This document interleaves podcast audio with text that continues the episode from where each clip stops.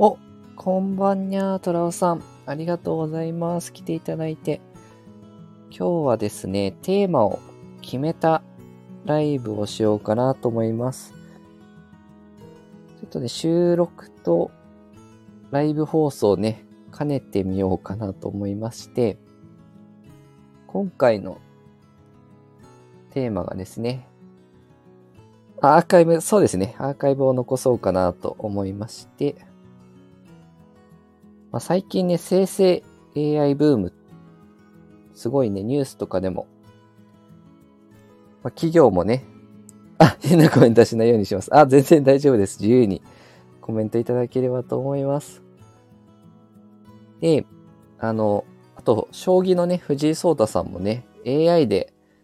の、強くなったみたいなね、こう、勉強しながら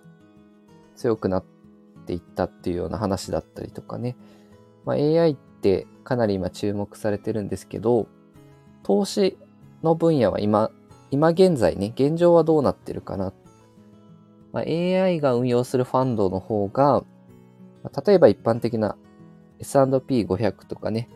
米国株の指数とどっちが優秀なのかっていうね、まあこれから AI もね、学習して精度が上がってくるかもしれないんですが、現状は、えー、まだまだ S&P500 の方が優秀でして、2017年末から2023年2月までの、これはデータなんですけど、まあ、AI が運用するファンドの指数上昇率はね、12%だったんですが、一方でね、米国株の S&P500 は48%で大きく上回ってるので、今のところは、まだ指数、インデックス AI 運用にしようかなって迷った場合は、まだインデックス運用じゃ、運用でいいんじゃないかなと。そうですね。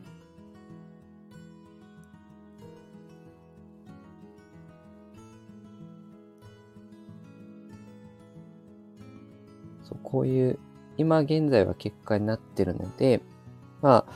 AI が運用するから優秀そうっていうなんかこう、バイアスがね、かかるかなと思うんですけど、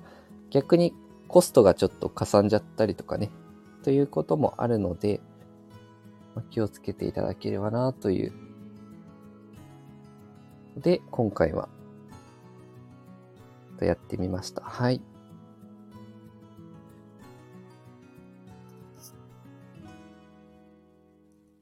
まあ、一旦ね、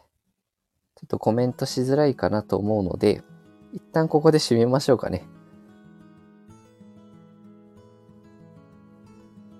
はい、よかったら運用の参考にしてみていただければと思います。ではまたちょっと普通の通常ライブまた開き直すので、よかったらまた来てください。本日は以上です。ありがとうございました。